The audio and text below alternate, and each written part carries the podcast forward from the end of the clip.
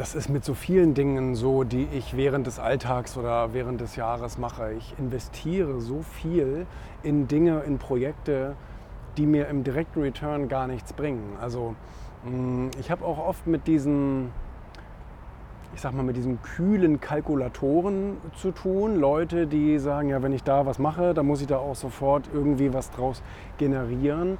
Aber äh, gerade wenn du daran interessiert bist, langfristig eine Marke aufzubauen, dann musst du ganz, ganz viel in Vorleistung gehen, musst du in das Fundament deiner Marke investieren, dann musst du sozusagen erstmal Geld ausgeben. Und sehr, sehr viel später rentiert sich das dann.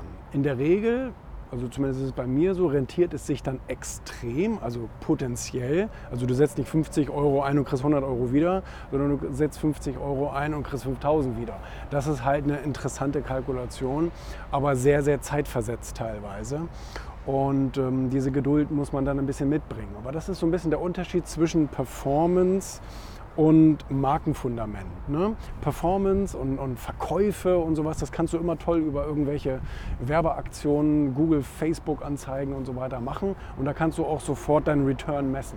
Und gerade wenn du aber sowas wie in Image und, und Markenaufbau und, und, solche Dinge gehst oder Beziehungsaufbau, Netzwerkaufbau und so weiter, da investierst du erstmal, da gibst du ein paar 10.000 Euro aus, ohne dass die direkt wieder reinkommen.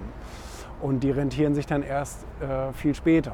Aber das ist sicherlich eine äh, langfristige Sache, wenn man da ein bisschen Geduld mitbringt, wo man noch viel, viel stärker von profitieren kann. Ne?